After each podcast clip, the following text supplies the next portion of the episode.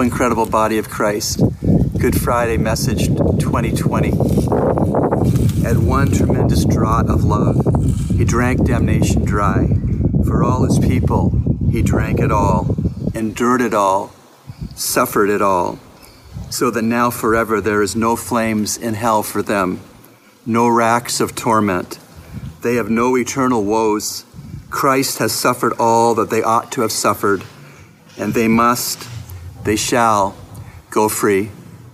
End of quote from Charles Haddon Spurgeon.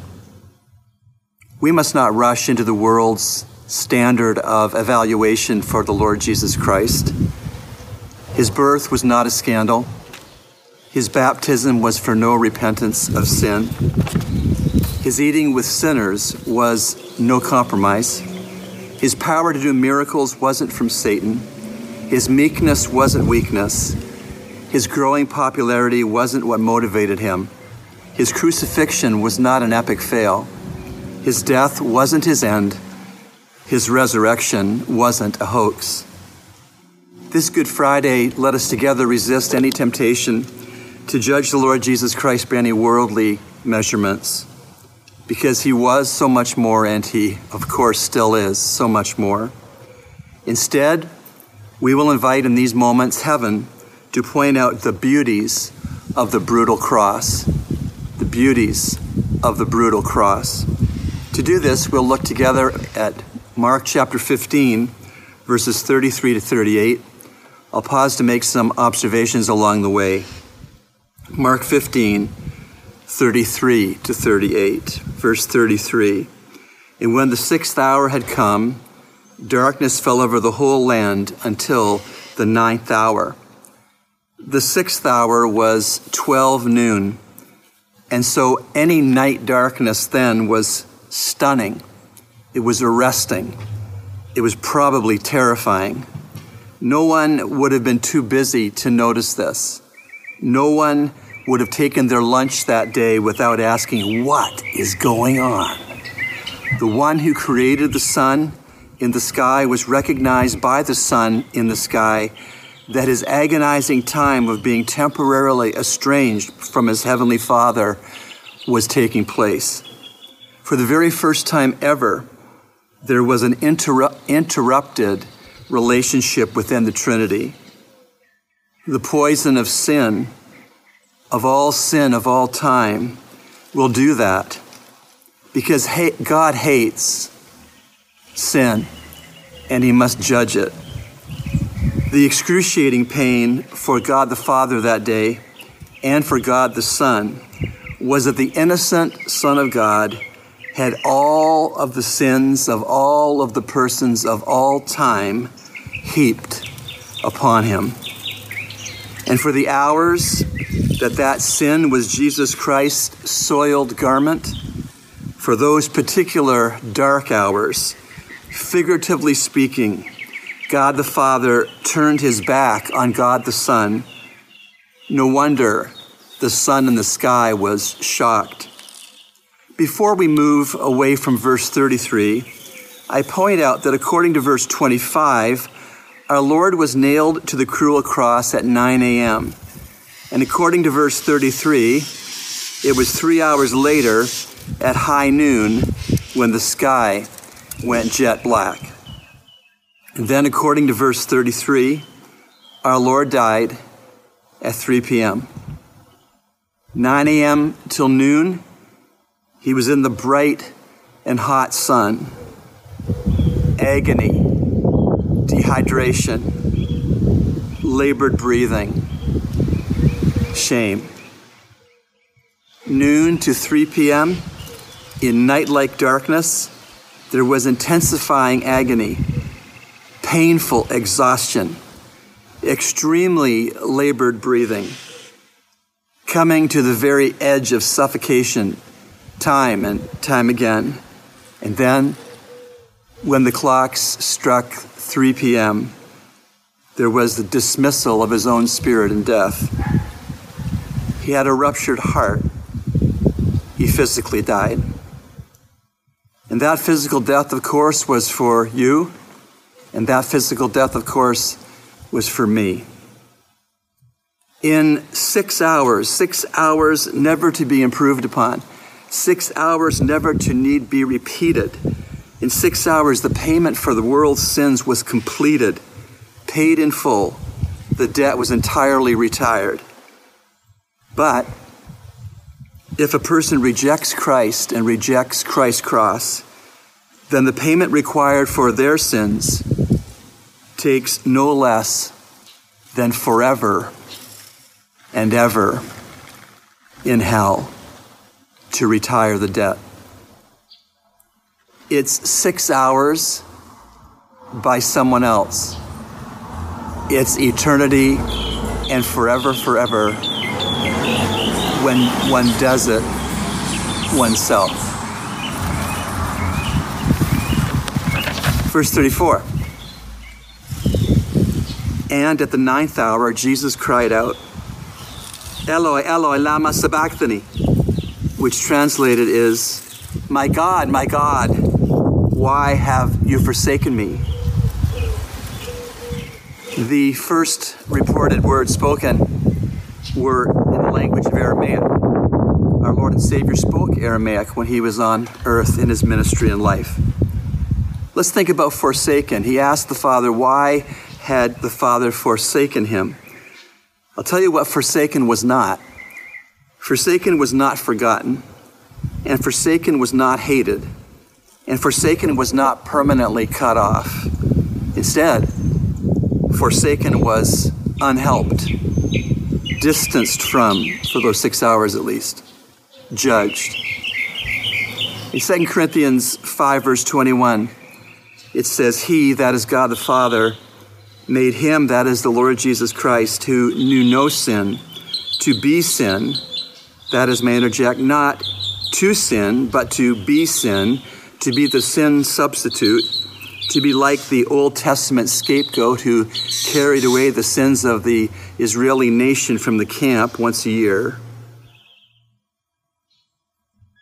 He, God the Father, made him, the Lord Jesus Christ, who knew no sin, to be sin on our behalf. That is for our eternal benefit, that we might become, that is, share in, have imputed to our accounts, be justified by the righteousness of God in Him, Christ. Verses 35 and 36. And when some of the bystanders heard it, they began saying, Behold, he's calling for Elijah. Someone ran and filled a sponge with sour wine, put it on a reed, and gave him a drink, saying, Let us see whether Elijah will come to take him down. You know, back then, as even today, there were persons all around, and they were like gawkers who loved to watch the aftermath of a gruesome car accident. At the Lord Jesus cross, there were those there who were persons which, with way too much time on their hands, persons with too much interest in execution and torture and pain and blood and death, persons who craved something to gossip about later when the crosses were emptied of their victims. Oh, yes, at Jesus' cross, there were nosy people, calloused bystanders who entertained themselves with other persons' torture and, and even death. You know, if they had been on those crosses, they wouldn't have appreciated what they themselves were doing. But they did it anyway. Curiosity overruled decency. And these bystanders either misheard or misinterpreted the Lord's verbal and audible cry to his Father the Lord actually cried out, Eloi, but they thought he called out Elijah. The twisted sideshow took a turn for even worse when they got up, as it were, on their tiptoes to see if their long dead prophet Elijah would take a curtain call, would do an encore, would make a spectacular appearance by returning from the dead. That sure would have given them a bombshell to share with other people over coffee. Sometimes they might contend that if you're in the right place at the right time, you can become a big shot and overnight. Verse 37 And Jesus uttered a cry and breathed his last. Matthew 27, verse 50, reports that the Lord, at this point on the cross, yielded up his spirit. That is, he released it, he sent it on its way, he gave it up. Matthew 27, 50 makes it clear that no one took the Lord Jesus' life from him. He volunteered it, he yielded, he was not forced. And no one, no one decided when he would die. He determined that. He yielded up his spirit in death. And so, in death as in life, Jesus was in full control. He was not a victim, he was a volunteer. He could have called 10,000 angels, but instead he called upon divine power to endure and to obey to the end. Really, he is the Lord of life. And that lordship over life included over his own life. Next, I want to consider with you what Scripture calls a loud cry. We know from Luke 22, verse 46, that this loud cry involved the saying from Jesus, Father, into thy hands I commit my spirit. And we know from John 19, verse 30, that this same loud cry also included, It is finished. It is finished. It is finished, as you may know, was a commercial term, a business term something that a merchant would scrawl on a bill which had been paid in full by a creditor. It was a loud cry, but not of pain, but victory. It was a loud cry not of despair, but of a very tough job done. It was a loud cry not of random injustice, but of prophesied forgiveness. It was a loud cry not of anger, but of prayer. It was a loud cry not Father, you owe me, but rather they no longer owe you, Father. It was a loud cry, which has called ever since sinners to accept the love and the grace of the full payment for sin that the one who made the loud cry had accomplished. And so I ask you, what have you done with the loud cry? Have you dropped everything to answer it? Or have you deferred it, delayed it, depreciated it? What have you done with the loud cry? Second question Have you told anyone else about the loud cry? When was the last time you told someone else about the loud cry from the cross? Shared your faith, evangelized the lost. When was the last time? Some people, in the sound of my voice, have never done it. Not once have told anyone else about the loud cry of Christ from the cross, it is finished. Oh, don't stay in that category, believer. Tell others about the loud, cry trust God for help to do it. Third question Will you ready yourself to tell as many persons as possible about the loud cry? I have some practical ways you could do so to ready yourself. First of all, it takes being dependent on God. Pray. Talk to God about persons before you talk to persons about God. Second, it takes excitement when I got engaged to Beth, you couldn't stop me from telling everybody I met I thought it would take a couple seconds with me uh, that I was engaged and this is her name and this is her picture in my wallet. I was excited. We need to get excited about the Lord Jesus Christ if we're going to tell others about his cry to them from the cross. It also takes commitment. It takes goal setting. What if you prayerfully set a goal to tell someone else about the loud cry of Jesus from the cross, one person per week at least? And to make that a matter of prayer, and to go through your days looking for who that one person is.